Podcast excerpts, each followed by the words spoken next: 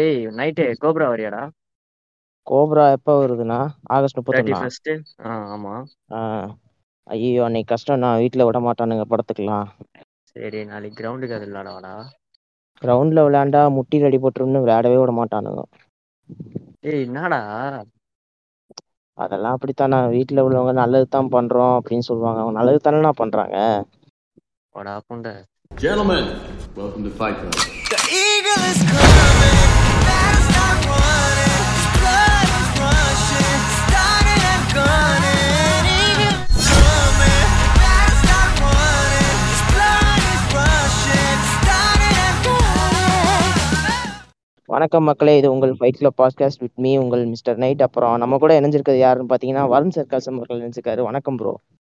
Hi hi Umesh. அப்புறம் இன்னொருத்தர் நம்மளோட தலைவர் லெவி அக்கர்மன் நினைச்சிருக்காரு. வணக்கம் லெவி. வணக்கம் உறவுகளே. அதாவது இன்னைக்கு என்ன டாபிக் வச்சிருக்கீங்க? Toxic parents. அதாவது இந்த டாக்ஸிக் பேரண்ட்ஸ்னா என்னங்கய்யா? டாக்ஸிக் பேரண்ட்ஸ்னா எப்படி சொல்றது, ரொம்ப ஓவர் ப்ரொடெக்டிவ்னு சொல்ல முடியும், அதுவும் சொல்லலாம். இல்லைனா லைக் அவங்க பண்ணுறதே ஒரு மாதிரி டாக்ஸிக்காக இருக்கும். எப்படி இப்போ ரொம்ப ப்ரொடெக்ட் பண்ணுறேன்னு சொல்லிட்டு பேரில் நம்மளுக்கு மென்டல் ட்ராமா கொடுப்பாங்க.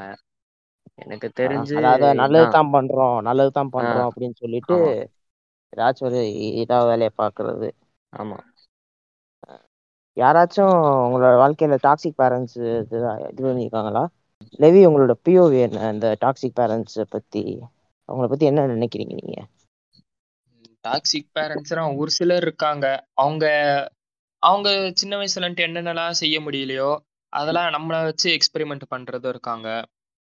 இன்னொரு சிலர் வந்துட்டு ஓகே ஒரு பிள்ளைன்னா இப்படிதான் இருக்கணும், இப்படிதான் வளரணும்னு ரொம்ப கன்ஸ்ட்ரக்டிவ் மைண்டில் இருப்பாங்க. எல்லாத்தையும் ப்ரீ பிளான்டாகவே பண்ணி வச்சுருப்பாங்க. அந்த பிறந்ததுலேருந்து கடைசி அவங்க கல்யாணம் பண்ணி வைக்கிற வரைக்கும் இப்படிதான் இருக்கணும்னு ஒரு ஸ்கெட்ச் போட்டு வச்ச மாதிரி போயிட்டே இருப்பாங்க. அதாவது அந்த பிள்ளைய ரோபோ மாதிரி வளர்க்குறது.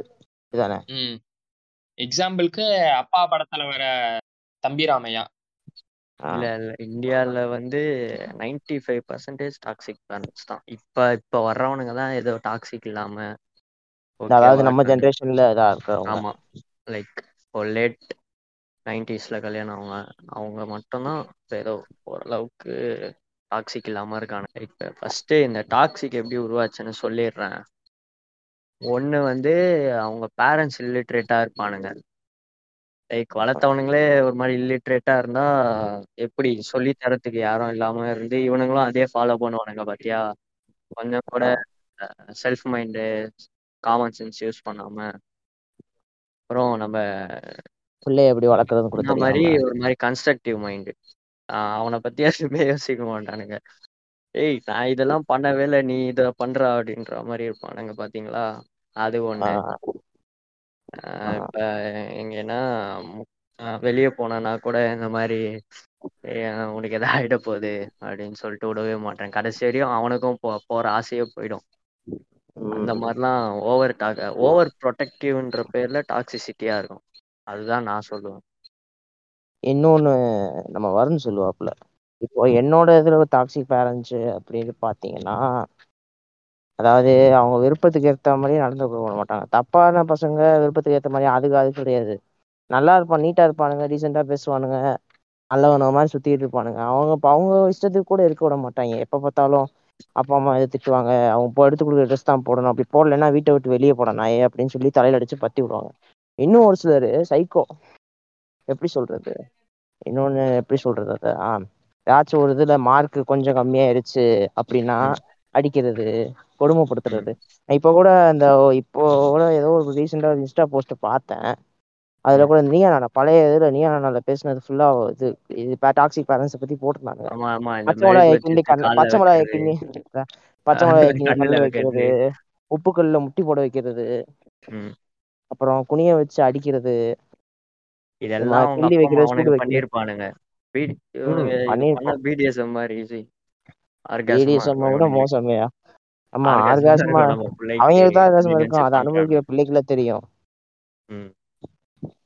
ஏதாச்சும் ஒரு பொம்பளை பிள்ளைகிட்ட பேசணும்னாலே அடிக்கிறது. இந்த வயசுல உனக்கு பொம்பளை சோக்கு கேக்குதா அப்படின்ட்டு அசிங்கமா பேசி அடிக்கிறது. இந்த மாதிரிலாம் நிறைய பேர் இருக்கிறானுங்க. இவனுங்களுக்கு அசால்ட்டா 18 வயசு ஆனோடனே கல்யாணம் பண்ணி வச்சுட்டானுங்க. அதுதான் பொண்ணுங்க சைடுல பார்த்தோம்னா சின்ன பிள்ளையிலே கல்யாணம் முடிச்சு கொடுத்துறது, படிக்க விடாம பண்றது, அசிங்கசியமா பேசுறது, வயிற்றுல ஏத்துறது, வாயில குத்துறதுன்ற மாதிரி ஏகப்பட்ட இதெல்லாம் பண்ணிட்டு தான் இருக்கானுங்க இன்னும். ஆமா ஆமா. ஏது பசங்களுக்குன்னு வச்சுக்கோங்களேன் வேர்பல் அபியூஸ்.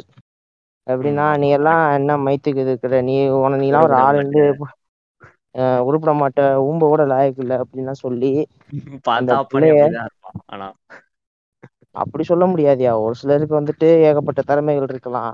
ஏன் அவனுக்கு ஸ்போர்ட்ஸ்ல அவங்க அப்பா அம்மா வந்துட்டு ஸ்போர்ட்ஸ்ல பையனை செலுத்தணும்னு ஆசை, அந்த பையனுக்கு ஸ்போர்ட்ஸ்ல இன்ட்ரெஸ்ட் இல்லை. ஸ்போர்ட்ஸ்ல இன்ட்ரெஸ்ட் இல்லாம அவனுக்கு லிட்ரஸில இன்ட்ரெஸ்ட் இருந்து அப்பனாலே முடியலையா, உள்ள வேற வந்து கிழிக்கணுமா, அவனுக்கே வக்கு இல்ல, அப்பனுக்கே வக்கு இல்லாத போது பிள்ளைய வச்சு செய்ய சொல்றதுக்கு அவன் யாரு? அவன் பிள்ளை என்ன விருப்பமா அதானே செய்யணும். எனக்கு தெரிஞ்சதுல சொல்றேன், ஒரு பையனுக்கு லிட்ரஸினா ரொம்ப ஆர்வம்.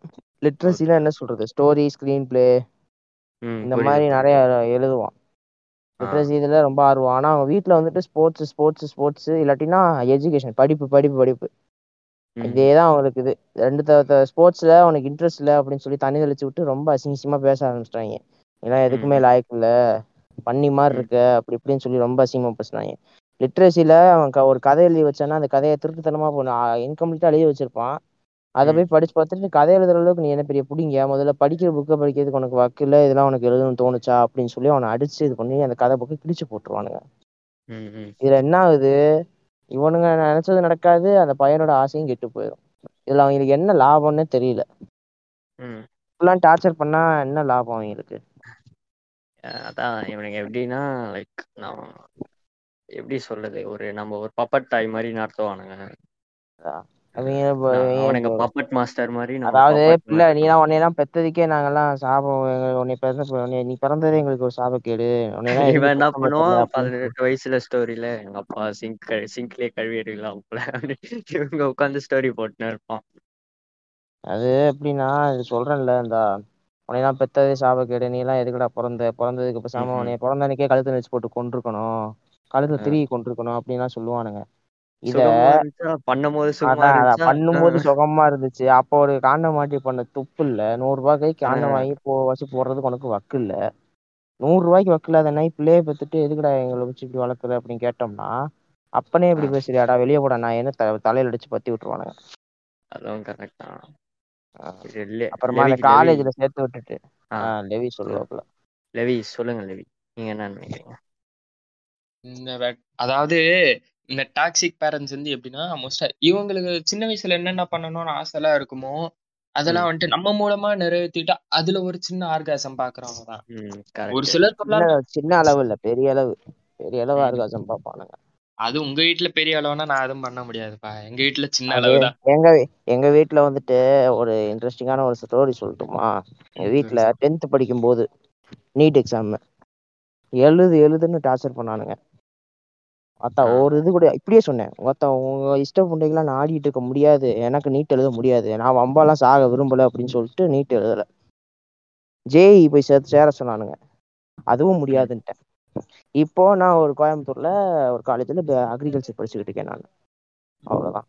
இப்போ அவனுங்க இஷ்டத்துக்கு ஆடிட்டு இருக்கிறதுக்கு, அவங்க இஷ்டத்துக்கு இன்ஜினியரிங் படிச்சிருந்தேன்னு வச்சுக்கோங்களேன், இந்நேரம் வேலைக்கு நாயா ரோட்ல பிச்சை எடுத்துட்டு தான் அலையறேன் நான்.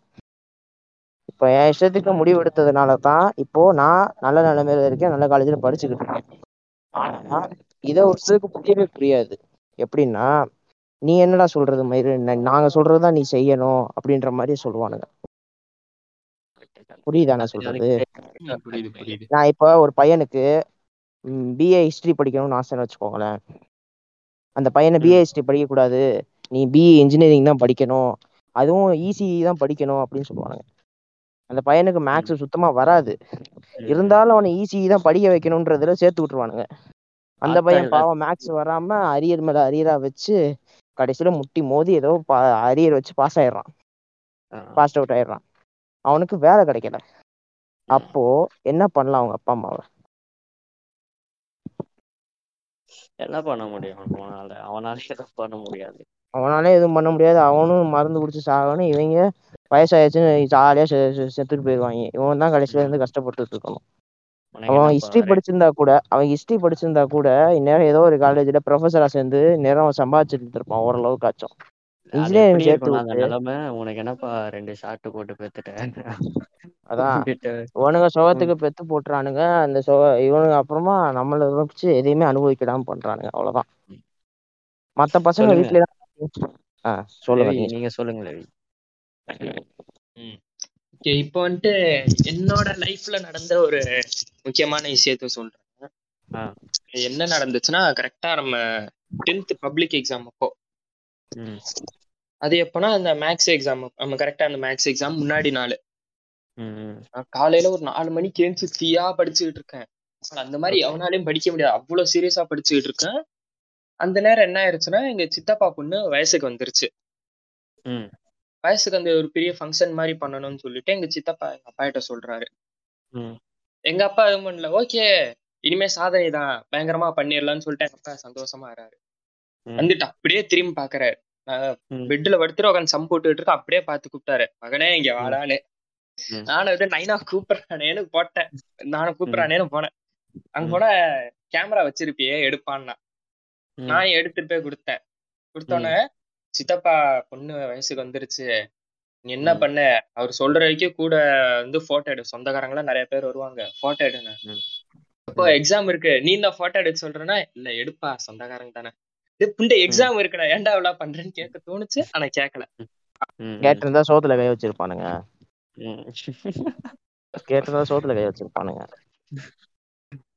அதோட போட்டோகிராஃபர் பிடிக்கிறதுக்கு போட்டோகிராஃபருக்காக செலவு பண்ற காசு ஒர்க் இல்லாம உங்களை போட்டோகிராஃபர் ஆக்கி விட்டுருக்கானுங்க. இல்ல இல்ல ஜோக் என்னன்னா, மார்க் வந்து நீ என்ன கம்மியா எடுத்திருக்க, யோ நீ தான் என் போட்டோ எடுக்க சொன்ன, அதெல்லாம் அதுக்குதான். அதான் வரேனே அதான் நடந்துச்சு. என்ன ஆயிடுச்சுன்னா, காலையில ஒரு 10 மணிக்கு ஆரம்பிச்சது ஃபங்க்ஷன், நைட்டு நான் பெட்ல போயிட்டு என் பெட்ல கைய வைக்கிறதுக்கு 12:20. நைட்டு 12:20?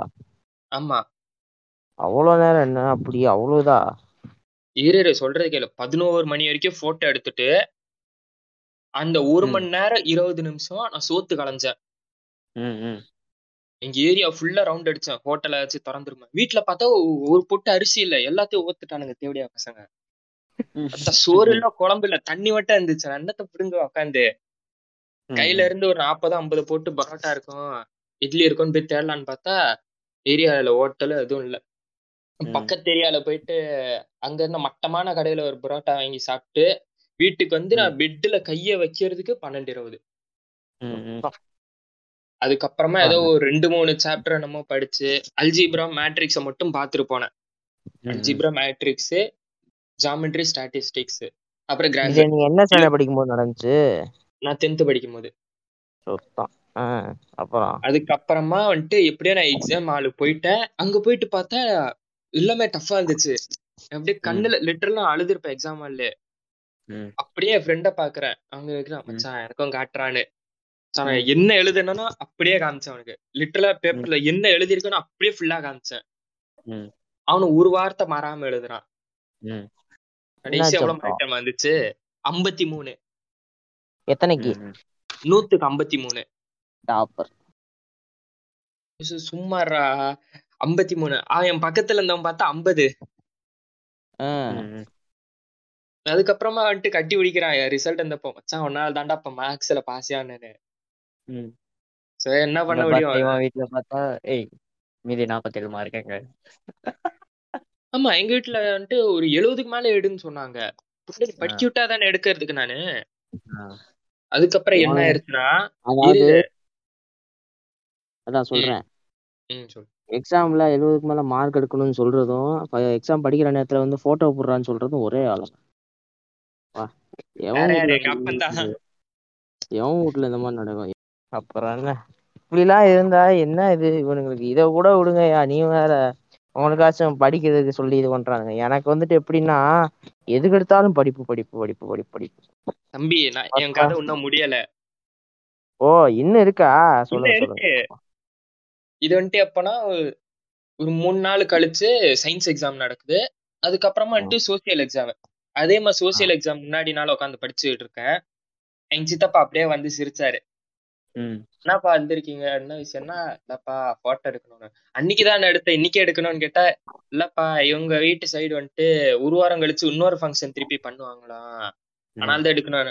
சோசியல் தானே, சீக்கிரம் நான் படிச்சிடலாம், ஒரு மணி நேரம்னா கூட முடிச்சிடலாம், பிரச்சனை ஒன்றும் இல்லைன்னு. அப்போ வந்து சோசியல் நான் ஸ்ட்ராங்கு, சோசியல் நல்லா படிச்சிருவேன், அதனால சரி என்ன சோசியல் தானே பார்த்துக்கலான்னு போனா அதே மாதிரி திருப்பி 10-11 ஆயிடுச்சு. புக்கே தொடலை. அன்னைக்குன்னு பார்த்து தலைவலி போயிட்டு பெட்ல படுத்தவன் தான். காலைல 7 மணியோ 8 மணிக்கோ எழுந்து அலறி அடிச்சுட்டு ஸ்கூலுக்கு போனேன். ஸ்கூலுக்கு போயிட்டு எக்ஸாம் பேப்பரை, அந்த கொஸ்டின் பேப்பர் பிரிச்சு பார்த்தா ஒரு இலவு மேம் தெரியல எனக்கு. அப்படியே ஃபுல் பிளாங்க் ஆயிருச்சு. அப்படியே 1 மணி நேரம் தூங்கி எழுந்துச்சு எக்ஸாம் ஹால்ல. அப்புறமா உட்காந்து எழுதுனதுதான். புக்கே தொடாம 85 மார்க். இந்த நேரத்துல லெவியை பாராட்டம். படிக்காமலேயே 85 மார்க் எடுத்திருக்காருன்னா பாருங்களேன். நோட்டுக்கு இந்த 10th வந்து எப்படின்னா, போர்டு எக்ஸாம் ரிசல்ட் அப்போ மேக்ஸ் 90 வந்துருச்சு, சோசியல் வந்து 99. அதனால பரவாயில்ல மேக்ஸ் ஏதோ வந்துச்சு, சோசியல் 99 சந்தோஷப்படுவாங்க அப்படின்னு நினைச்சு காட்டினா, ஏய் நீ என்னடா சோசியல்ல 99 எடுத்திருக்க, மேக்ஸ்ல 90 எடுத்திருக்கன்னு திட்டுறாங்க, இந்த மார்க் அதில் வாங்க வேண்டியதாண்டா அப்படின்னு. எனக்கா ரியலி நிகா அப்படின்னு ஆயிடுச்சு. பாராட்டவங்க பார்த்தா திட்டுறாங்க. சரி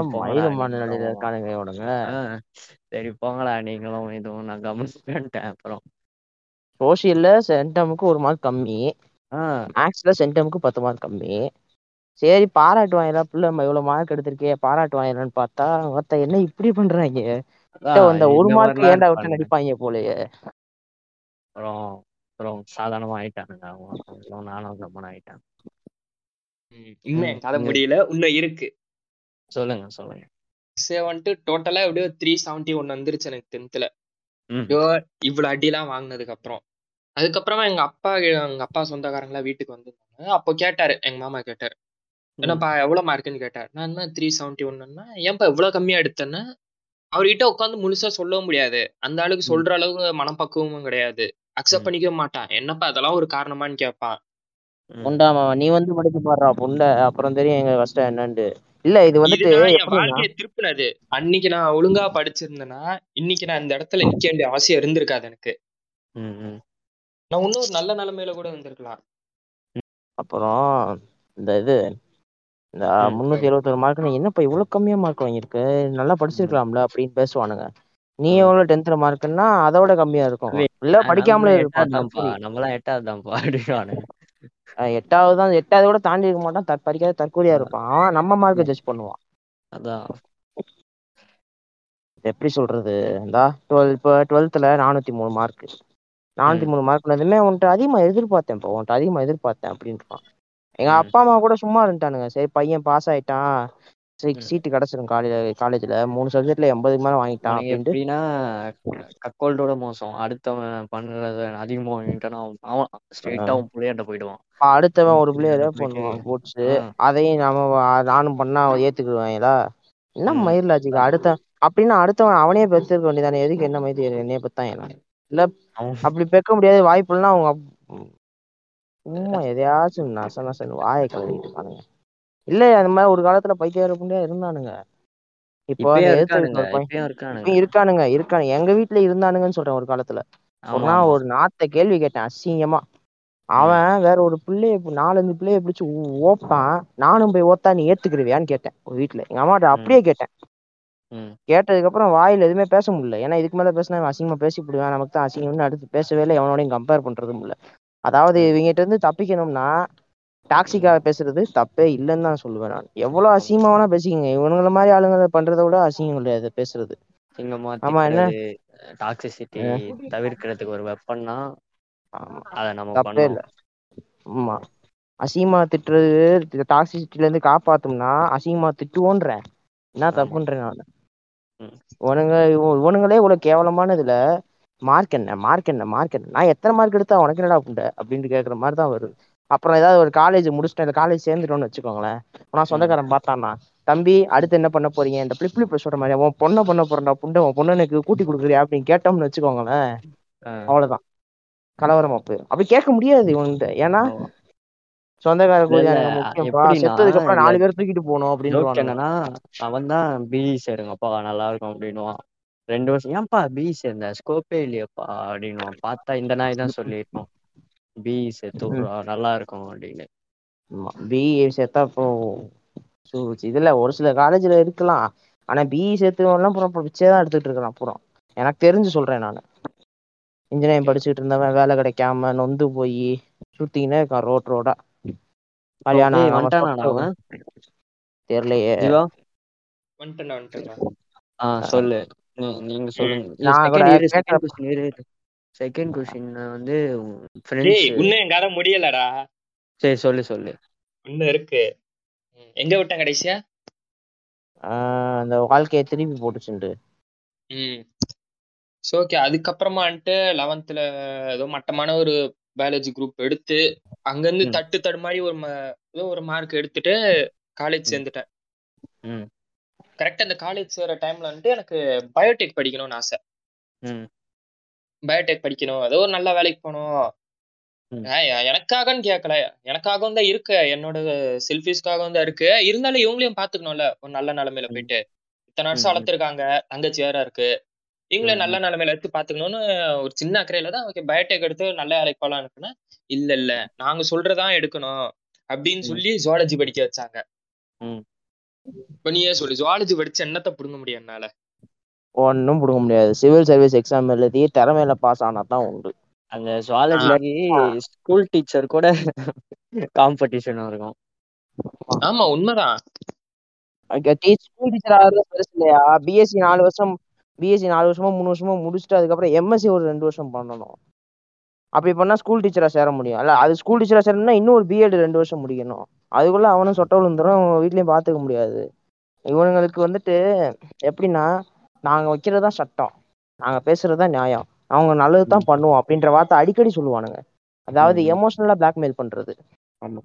எங்க வீட்டுல எல்லாம் பண்ணு அப்படிதான் பண்ணுவானுங்க. எங்க வீட்டுலன்னு சொல்ல முடியாது, எல்லார் வீட்லயும் அப்படிதான் பண்ணிட்டு பண்ணுவாங்க. இன்னைக்கு எனக்கு நேத்து எங்க கிளாஸ்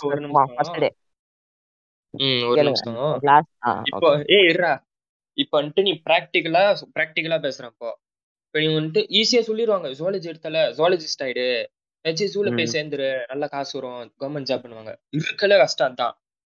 3 வருஷம் எம்எஸ்சி பிஎஸ்சி, 2 வருஷம் எம்எஸ்சி, அதுக்கப்புறம் பிஹெச்டி இருக்கு. பிஹெச்டிக்கு அப்புறமா நீ ஒரு ஸ்பெஷலைஸ்ட் கோர்ஸ் பண்ணும், அதுல ஒரு ரிசர்ச் இருக்கு. இப்ப நீ பூச்சியை பற்றி படிக்கிறானா ஆர்னித்தாலஜிஸ்ட், அந்த மாதிரி ஏகப்பட்ட கோர்ஸ் இருக்கு. அதுல பூச்சி பறவை மயிறு மட்டும் எல்லாத்தையும் படிச்சுட்டு அதுக்கப்புறமா அதை பத்தி ஒரு ரிசர்ச் வேற பண்ணணும்.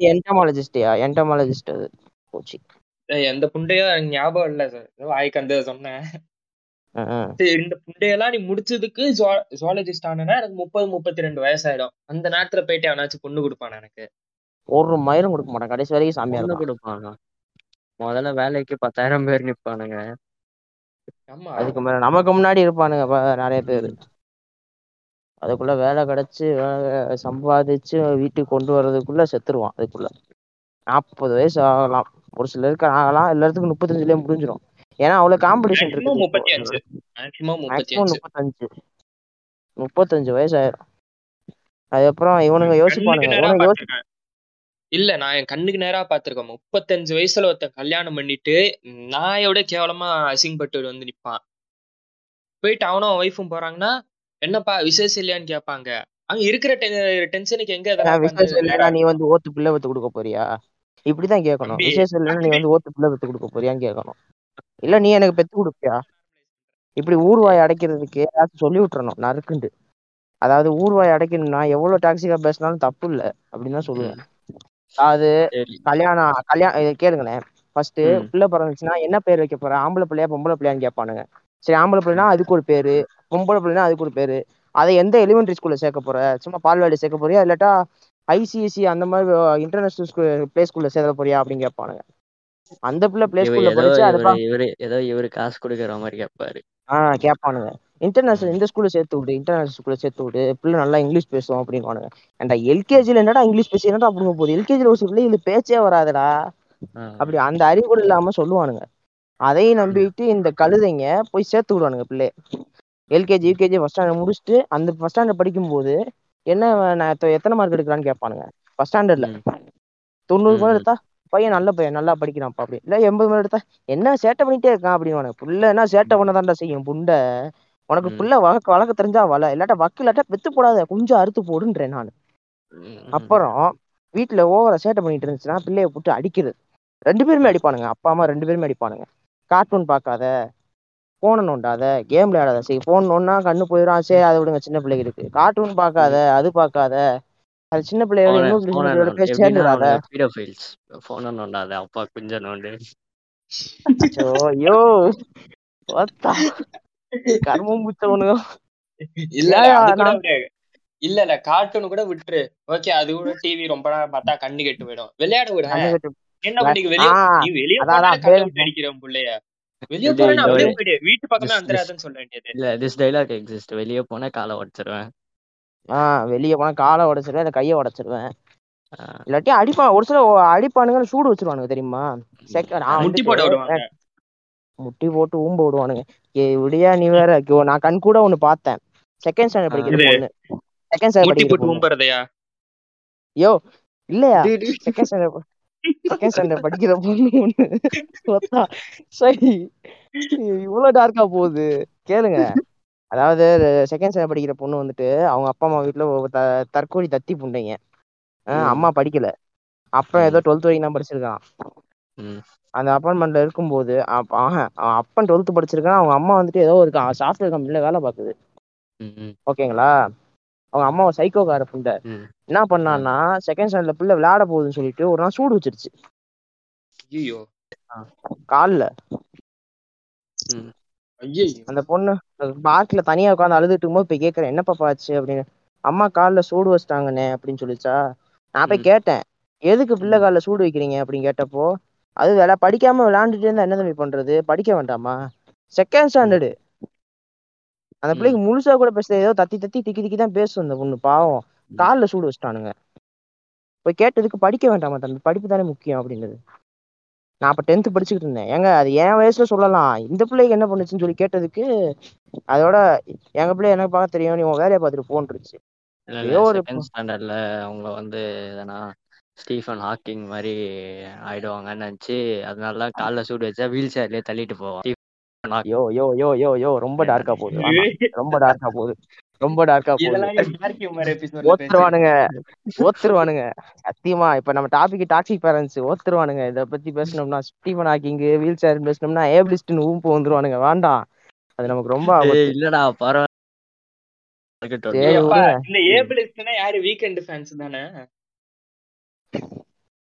ஆமா ஏபிலிஸ்ட்னா வீக்கெண்ட் தான்.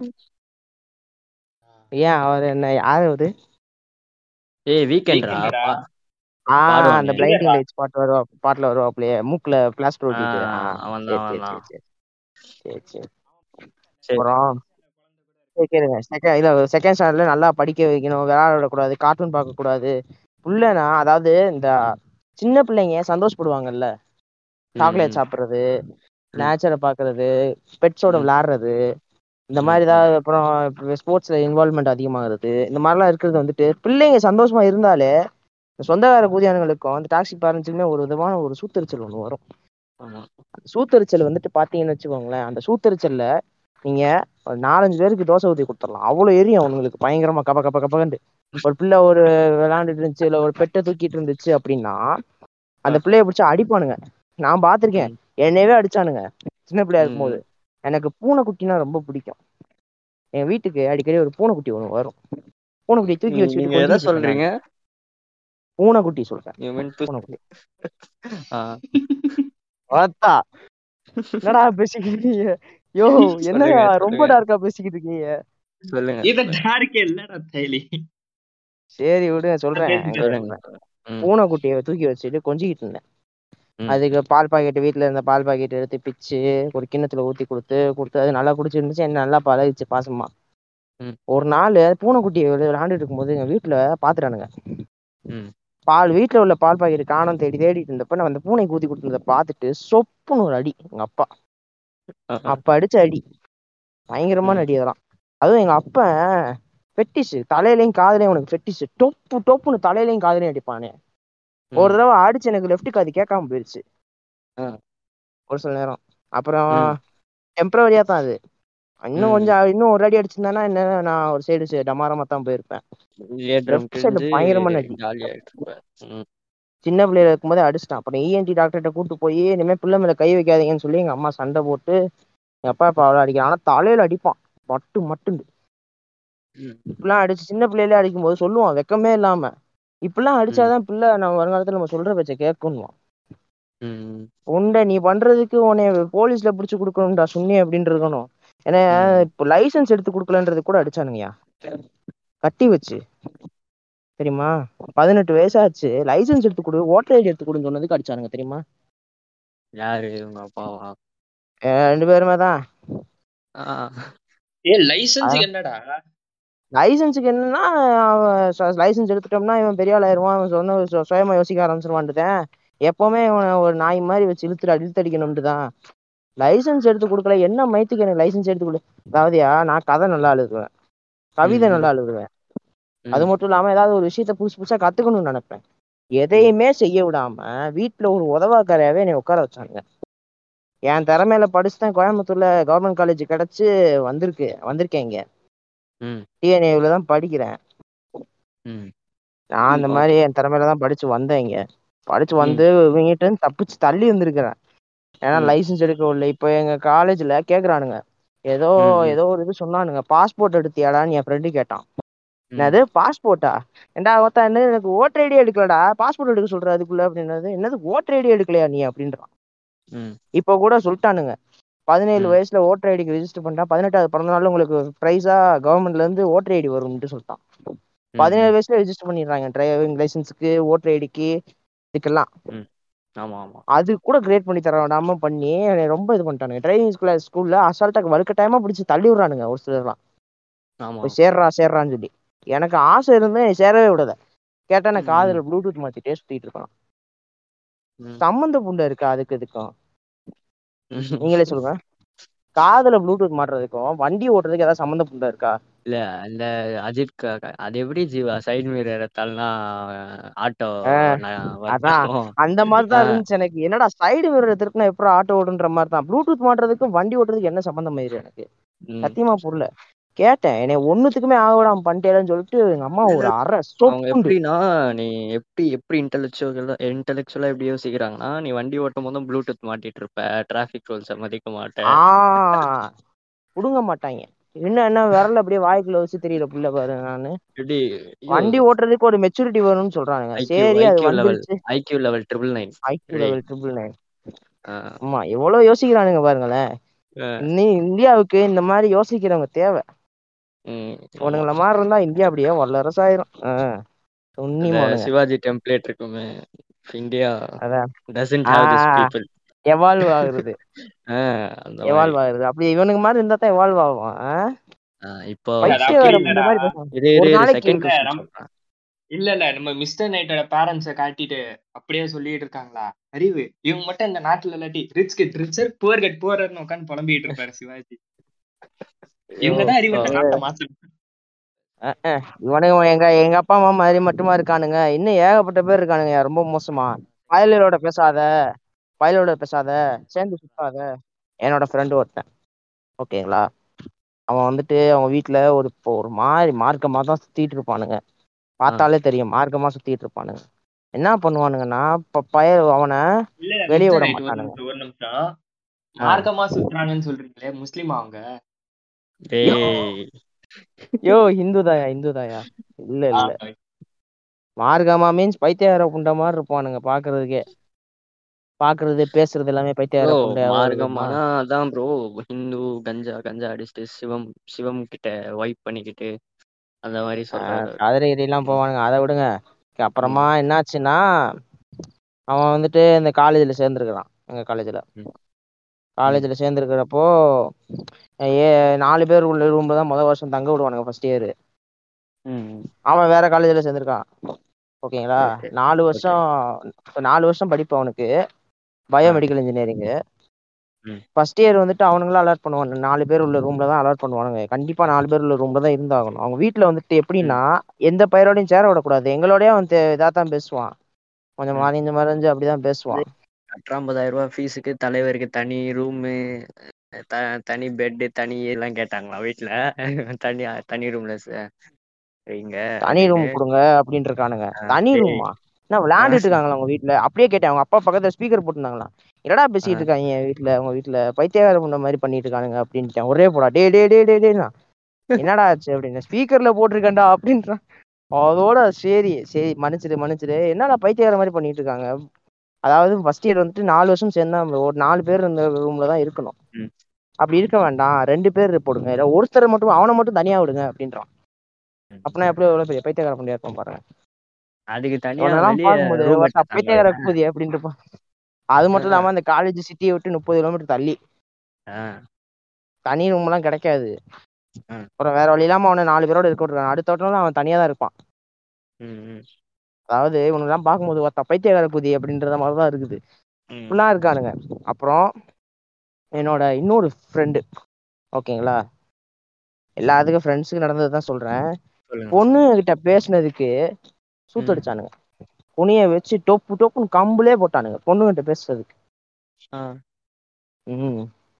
என்னைய ஸ்கூலில் அப்படி பண்ணானுங்க.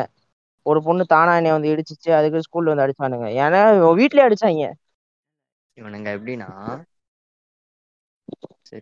செக்ஸ் எஜுகேஷனே தராம அரேஞ்ச் மேரேஜ் பண்ணி ஒருத்தனோட படுக்க விடுறது. அதாவது இவனுங்களை அப்பா அம்மாவா இருக்கிற வேண்டியவங்களே மாமாவில பாக்குறானுங்கன்னு சொல்றீங்க. அதானே அவனுக்கு அதை பத்தி எஜுகேஷனே சொல்ல மாட்டானுங்க இவனுங்க, எதுக்குள்ள ஓடணும்னு தெரியாம. அப்புறம் கடைசியில தப்பான இடத்துல விட்டுட்டு புள்ள உறக்கல, மயிர் உறக்கல, கோயில சுத்து, விசேஷம் இல்லையான்னு கேட்பானுங்க. பைத்தியக்கார யார் சார் இவனுங்க, எங்க இருந்துடா வருவானுங்க இவனுங்க? அப்படி இல்லடா, யாருன்னே தெரியாது, முழுசா மூஞ்ச கூட பாத்துருக்க மாட்டா, ரூம்ல புடிச்சு தள்ளி விட்டு நல்லா மனசு விட்டு பழகுன உட்காந்து நல்லா மனசு விட்டு ஓடு. அடுத்த நாள் எப்படின்னா வீட்டு முன்னாடி ஒரு ரெட் பல்ப் போட்டு வீட்டு பேர் எழுதி இதை விடியா பெட்ஷீட் செக் பண்ணுவானுங்கயா. இந்த மாதிரி கல்யாணம் பண்ணி வச்சுட்டா மறுநாள் வெள்ளக்கலை பெட்ஷீட் தான் விரிப்பானுங்க. மறுநாள் செக் பண்ணுவானுங்க பெட்ஷீட்டை, ரத்தம் வரைஞ்சிருக்கா இல்லையா, ஓத்திருக்கானா இல்லையா அப்படின்ட்டு. அவ்வளவு மானங்கிட்ட தெரியுறானுங்க. கேட்டோம்னா இதெல்லாம் கடமை தம்பி அப்படின்றானுங்க, மனசாட்சியே இல்லாம. ஏன்னா தெரியாத ஒரு நிமிஷம் பெட்ஷீட்டை செக் பண்றானே, எதுக்கு அவன் போடும் போது போயிட்டு உள்ள எட்டி பார்க்க வேண்டியதானே தம்பி? அண்ணா அப்படியே கேமரா வச்சுட்டு ஓடமா உட்காரட்டுமா, ரத்தம் வரது அப்படியே போக்கஸ் பண்ணோன்னு மேடா. இப்படிலாம் அது பண்ணாலும் பண்ணுவானுங்க, சொல்ல முடியாது. ஒரு சில எட்டி பார்த்தாலும் பார்ப்பானுங்க, ஓ கரெக்டா வேற ஓட்டையில விடுறானா அப்படின்ட்டு. இந்த மாதிரி பண்றானுங்க. மூந்து பார்ப்பானுங்களா போயிட்டு, மூந்து பார்த்தா ஆர்காசம் ஆயிப்பானுங்களா? கர்மம் முடிச்சவனுங்களா? ஐயோ என்ன அது மூந்து பார்த்தா பண்றது பார்த்தா அச்சமிஸ்டா விட்டு போவோம் இவனுங்க எடுத்து மூந்து பானுங்க.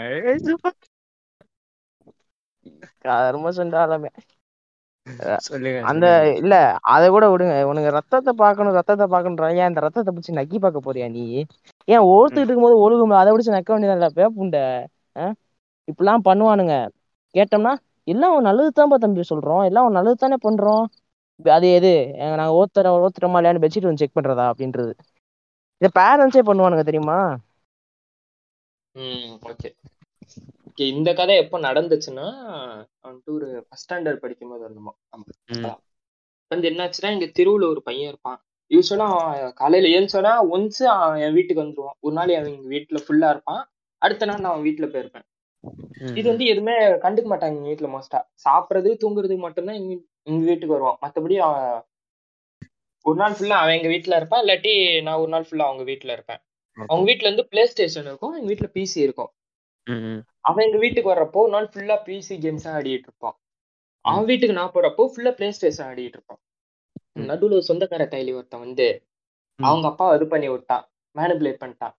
இந்த மாதிரி யார் அந்த பையன், என்ன லிட்டரலா என்ன சொன்னானா, யார் அந்த பையன், என்ன ஆளுனே தெரியாம உள்ள விட்டு இருக்கீங்கன்னு சொல்லிட்டு போயிட்டான்.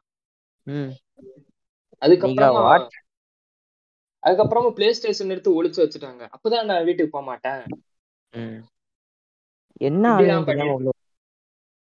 என்னடா பேசிட்டு இருக்கீங்க சிம்பு சொல்லுவான் பாத்தீங்களா, அப்ப புரியல இப்ப புரியுதுன்னு. அதான் இப்ப நான் உன சொல்றேன், இவனை மாதிரி ஒரு பர்ஃபெக்ட் லோனை நீங்க பாத்துருக்கவே மாட்டீங்க அப்படின்னா, அவன் பையன் படிக்கவே மாட்டான். அதே அது அவன் இஷ்டம், அவன் வரல விட்டுடலாம். அவன் சொல்லுவான் அவன் படிக்கலன்னா என்னங்க, எப்போ படிக்கிறான்னு தோணுதோ படிக்கட்டும் அப்படின்னுவான். அன்னைக்கு சொன்னான் ஒரு நாள், அடுத்த நாள் வந்து அடுத்த நாள்லாம் இல்லை கொஞ்சம் ஒரு பொண்ணு அதே தெருவில் ஒரு பொண்ணு சின்ன பொண்ணு, நீ எத்தனாவது ரேங்க்குமா வாங்கினேன், அந்த பொண்ணு 5th ரேங்க் அங்கிள் அப்படின்ச்சா. இவன்ல வந்து என்ன 5th ரேங்க் வாங்குற, என்ன படிக்கிற நீ, இன்னும் நல்லா படிக்கணும் அப்படின்றான். அப்பா வந்துச்சு காண்டு. ஆமா சார் யாரும் தெரியல, அம்பேத்கருக்கு சிஷ்ய இருப்பா, ஏகப்பட்ட படிப்பு படிச்சிருக்காரு, எத்தனை யூனிவர்சிட்டிக்கு போய் படிச்சிருக்காருன்றீங்க, அம்பேத்கர் வழியை பின்பற்றி எத்தனை படிப்பு படிச்சிருக்காரு அவரு.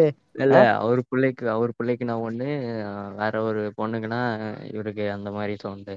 இன்னும் இந்த எப்படி சொல்றது, முக்காவாசி அவனுங்க பசங்களை பாக்குறது அடுத்தவனுங்க பசங்களே பாத்துட்டு இருப்பானுங்க. அவனுங்க இத சொல்லி இதை வேற நியாயப்படுத்துவானுங்க, இதை வேற நியாயப்படுத்துவானுங்க. எப்படி நியாயப்படுத்துவானுங்கன்னா, நாங்க மத்தவங்களை கவனிச்சுப்போம், நாங்க மத்தவங்க உன்னையும் கவனிப்பாங்க, நீ ஒழுங்கா நடந்துக்கோ அப்படின்னு. ஒழுங்கா தான் இருப்பேன், ஒழுங்கா நடத்துக்கோ, சிரிக்காத, சிரிச்சு பேசாத, விளையாடாத, சேட்டை பண்ணாத, அது சின்ன பிள்ளைல சொல்லுவானுங்க. ஏமா நான் இதெல்லாம் பண்ணக்கூடாது அப்படின்னு கேட்டப்போ மொத்தவங்களும் அவனை வாட்ச் பண்ணி என்ன சொல்லுவாங்க, நல்ல பிள்ளைன்னு சொல்லுவாங்க, கெட்ட பிள்ளைன்னு தானே சொல்லுவாங்கன்னுவாங்க. அதோட ஏன் அவங்க எதுக்கு என்னைய பாக்குறாங்க, அவங்க எதுக்கு என்னைய பாக்குறாங்க அப்படின்னு கேட்டா, நீ ஏன் அப்படி பண்ணக்கூடாதுன்னு கேட்டா, நீ எல்லாம் பேசலாமாடே அப்படின்னு. மிஸ்டர் நைட் எயிட்ல சொல்லுவாங்கல்ல, இல்ல இவன் கேட்டோன்னா ஒரு காரணம் சொல்றாங்க, இந்த மாதிரிலாம் பண்ணா கெட்ட பிள்ளைன்னு சொல்லுவாங்க. எங்க வீட்டுல அதெல்லாம் கிடையாது, என்ன என்ன ஏத்து பேசுற, இரு தோசை கண்டு எடுத்து சூடு வைக்கிறான்னு வைப்பாங்க. எனக்கு சூடு வச்சது இல்ல, ஆனா அடி வாங்கியிருக்கேன், தோசை கரண்டிட்டு நெளிஞ்சிருக்கு, நிறைய கரண்டி நெளிஞ்சிருக்கு, ஒரு சில கரண்டி உடஞ்சிருக்கு. இந்த என்னைய இந்த வயசு வரைக்கும் என்னை அடிச்சுட்டே இருப்பானுங்க வீட்டுல, தெரியுமா? என்னையும் தான், 19 வயசு எல்லாரும் அடிக்கிறாங்க, எல்லார் வீட்லயும் தான். ஒரு தடவை திருப்பி அடிச்சுட்டேன் நான், சப்பு சப்புண்டு. அதுக்கு எங்க அப்பா எங்க அம்மாவை அடிச்சுட்டேன். யோ நீ வேற. அதுக்கப்புறம் நடந்தது என்ன தெரியுமா, எங்க அப்பா என்னை பெல்ட்டுட்டே அடிச்சாயா. அதுவும் நான் சின்ன வயசுல பெல்ட்டை பார்த்தாலே ஒரு பக்கம் பயந்து ஓடுவேன் நான். பெல்ட்டை பார்த்தாலே ஸ்கூலுக்கு கூட பெல்ட் போட்டு போக மாட்டேன். பேண்ட் ஒரு மாதிரி இருந்துச்சுன்னா கயர் இருக்குல்ல, அதை வச்சு தான் நான் அட்ஜஸ்ட் பண்ணிட்டு போவேன். பெல்ட்டை பார்த்தாலே எனக்கு பயம், ஒரு சில பயம் சின்ன வயசா இருக்கும்போது. எப்படின்னா இவனுக்கு எப்படின்னா முக்காவாசி மென்டல் ட்ரோமா கொடுக்குறவனுங்களே இவனுங்களாம். அதான் பெல்ட்டை பார்த்தாலே பயமா, அந்த பெல்ட் பாருங்க. ஆனா கான்ஃபிடன்ஸா இருக்கான் எப்படின்னா, Mayilsamy literally you bro, literally Mayilsamy இவர்தான். அந்த தனுஷ் கருணாசலர் படத்துல நடிச்சிருப்பாங்க பாத்திருக்கியா, அதோட மயில்சாமி இது அருணா கேர் எடுத்து கட்டி இருப்பானு இடுப்புல பெல்ட் பலா, அந்த மாதிரி தான் நம்மளு. யோ இல்லையா நீ வேற, பெல்ட் பார்த்தாலே பயம் வர அளவுக்கு அடிச்சு அடிப்பானுங்க என்னைய.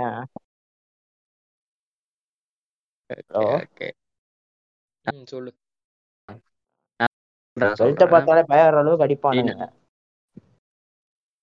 அப்படி அடிச்சுட்டு என்ன பண்ணா, என்னடா மூஞ்சில கான்ஃபிடன்ஸே தெரியல அப்படின்னு இருப்பானுங்க. பார்த்தா மென்டல் ட்ரோமா கொடுக்குறதே இவனுங்களாதான் இருப்பானுங்க அந்த மாதிரி. சொல்லுங்க, நீங்க சொல்லுங்க. அப்புறமா அடிச்சு ஒரு மாதிரி பயத்தை உண்டாக்கி ரொம்ப இதாக்கி விட்டானே, பைத்திய மாதிரி பயத்தை விட்டான்.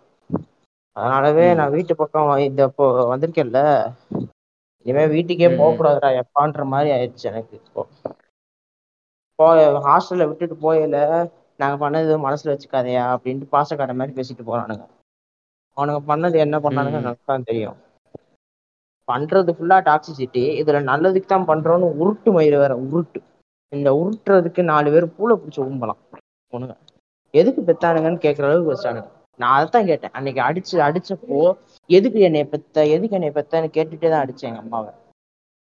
சொப்பு சொப்புண்டு கண்ணத்திலேயே ஓவரா பண்ணிட்டு இருந்தா. லைசன்ஸ் எடுத்து கொடுக்க மாட்டேன், ஓட்டர் ஐடி எடுத்து கொடுக்க மாட்டேன், டிரைவிங் ஸ்கூல் சேர்த்து விட மாட்டேன், என்னைய லிட்ரஸியில ஃபோக்கஸ் பண்ண விட மாட்டேன், உன் இஷ்டம் வயிற்றுக்கு தான் ஆடிட்டே இருக்கணுமா, நான் என்னை உருப்படவே விட மாட்டேன்னு சொல்லி தான் அடிச்சேன் நான். கேட்டோம்னா அப்பா அம்மாவே கை நீட்டி அடிக்கிற, நீலாம் பொறிக்க போயிருந்தீங்கன்னா நாசமா போயிடுவோம், கை வழங்காம போயிடுவானுங்க. என்ன மயிலாஜிக்கு இது, சத்தியமா புரியல. பண்றது இவனுங்க தான் பண்றாங்க எல்லாமே. கடைசியில என்ன வில்லனாக்கி விட்டு போயிடுவானுங்க. இதே வெளியால் வந்தா பாப்பாரா வா வாயாசாமி போயாசாமி தான் பேசுவானுங்க. வெளியாள்கிட்ட நல்ல மாதிரி காமிச்சுக்கிட்டு உள்ளுக்குள்ள இந்த மாதிரி கிறுக்குத்தனத்தை காமிக்கிறதுக்கு நான் தான் கிடைச்சனா அப்படின்ற மாதிரி தான் ரொம்ப பண்ணுவானுங்க. இது என்கிட்ட ஒரு கதை இருக்கு, இது நான் சொல்றேன். இந்த சம்பவம் எப்ப நடந்துச்சுன்னா ஒரு 9th படிக்கவும் நடந்துச்சு. இதுல நேர்ல பாத்தீங்கன்னா தெரியும், ரைட் ஐக்கு கீழே ஒரு கோடு ஒண்ணு இருக்கும், அத பார்த்தாலே நல்லா கிளியரா தெரியும். அது அந்த அடி எப்படி வந்துச்சுன்னா, ஃபர்ஸ்ட் நான் அந்த அடிக்கான ரீசனை சொல்லிடுறேன். பெருசா ஒன்றும் பண்ணல, போயிட்டு ஃப்ரெண்ட்ஸு கூட கிரிக்கெட் ஆடிட்டு வந்தேன். ஏரியா பசங்களோட கிரிக்கெட் ஆடிட்டு வந்தேன், மற்ற ஏரியா பசங்க கூட மேட்ச் ஆடிட்டு. அதை ஒரு தாயலி இப்போ பார்த்து மாட்டி விட்டாங்க வீட்டுல. கொட்டா பசங்களோட கிரிக்கெட் ஆடிட்டேன் நானு, அதை ஏதோ ஒரு தெருத்தாயலி பார்த்து வீட்டுல மாட்டி விட்டான். நம்ம ரொம்ப கொட்டா பசங்களோட நைனாட்ட மாட்டி விட்டான். நைனா வந்துட்டு அந்த கேள்வி கேட்கறான், எப்படியா புள்ளைய உன கொட்டா பசங்களோட எல்லாரும் பெத்து போட்டான்னு. சரி, நல்ல பசங்க தானே, கொட்டா பசங்களும் ஒண்ணு ரொம்ப கெட்டவங்க ரொம்ப லோக்கலானவங்க அப்படிலாம் சொல்லாருல, இருக்காங்க அவங்களும் இருக்காங்க, மோசமானவங்களும் இருக்காங்க நல்லவங்களும் இருக்காங்க. நான் சுத்தினது நல்லவங்களோட, அவனும் குடிக்க மாட்டானுங்க, திருட்டு எந்த கெட்ட பழக்கமும் இருக்காது, தங்கமான பசங்க சொல்லும்.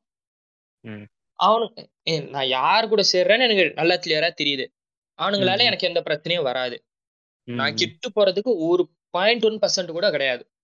அப்படி இருக்கும்போது என்ன பெல்ட்டால வச்சு அடிச்சான், வீட்டுல வச்சு வெளு வெளுன்னு எழுத்தான். எங்க அம்மா திடீர்னு தோசைகள் எங்க இருந்து எடுத்துட்டு வந்து ஒரு அடி வீசினாங்க, புளியிரு அது அப்படியே கிராஸா பட்டு தோசைகள் வெட்டிருச்சு என் கண்ணை கீழே. ஒரு 1.5 இன்ச்சு மேல எகிரி இருந்துச்சுன்னா என் ரைட் ஐ காலி. அதுக்கப்புறம் அவங்களே உட்காந்து அழுத்துவாங்க. அவன் நல்லது தானப்பா வண்ணானே, எனக்கு கோவம் வந்துருச்சு, எது கண்ணு கீழே வெட்டினேன் நல்லதான்னு கேட்டேன் பட்டுனேன். அதுக்கப்புறம் 1 மாசம் வீட்டுல யாரு கூடயும் பேசல. அதாவது இந்த டாக்ஸிக் பேரண்ட்ஸ்ல இருந்து தப்பிக்கிறதுக்கு என்ன வழி அப்படின்னா, ஒண்ணு எவ்வளவு கேவலமா பேச முடியுமோ வீட்டுல அவ்வளவு கேவலமா பேசுங்க, தப்பே இல்லை. அடிச்சானுங்களா அடி வாங்குங்க, இதில் முடிஞ்சா திருப்பி அடிச்சாலும் ஒரு லேடி அடிச்சிருங்க.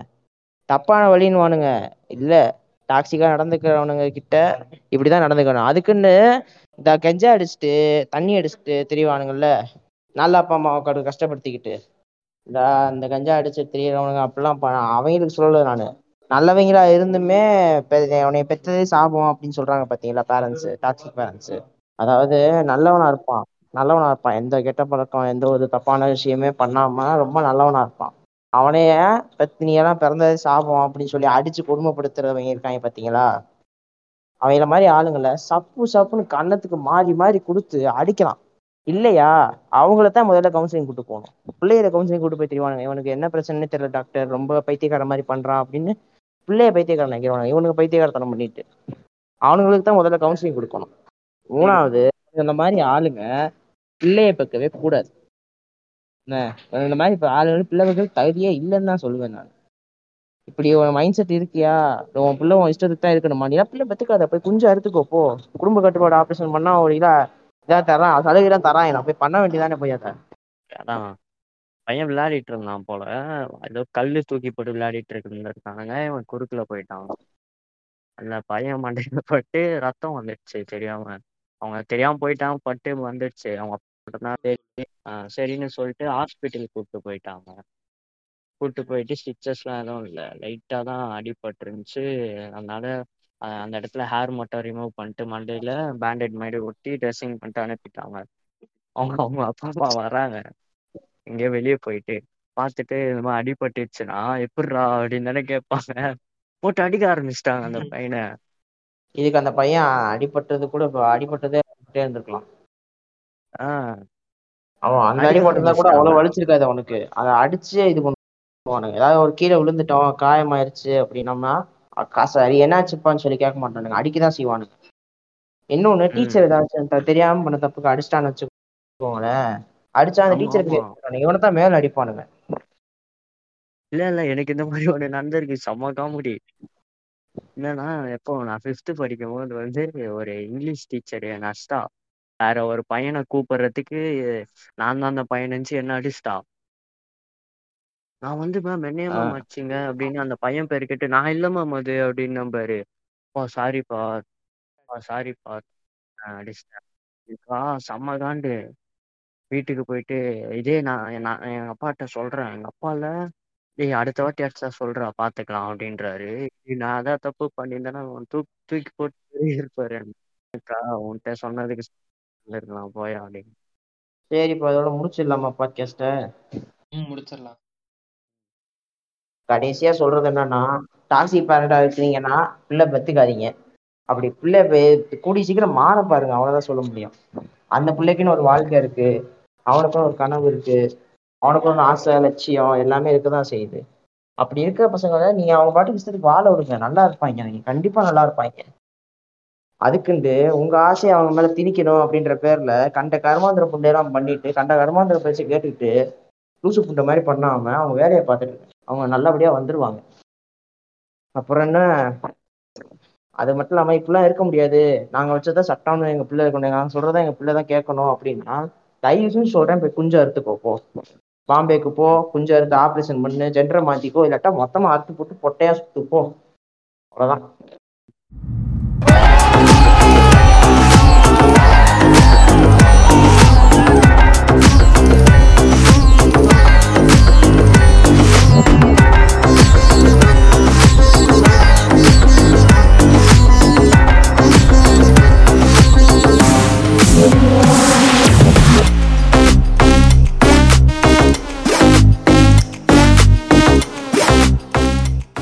டேய் லவி, ஹோம்லேண்டர் மாஸ்டரா அவன் சொல்லுவான் பாரு ஒரு dialogue, I can do whatever பக்கை வான். இனிமே அதை ஃபாலோ பண்ண போறேன்டா.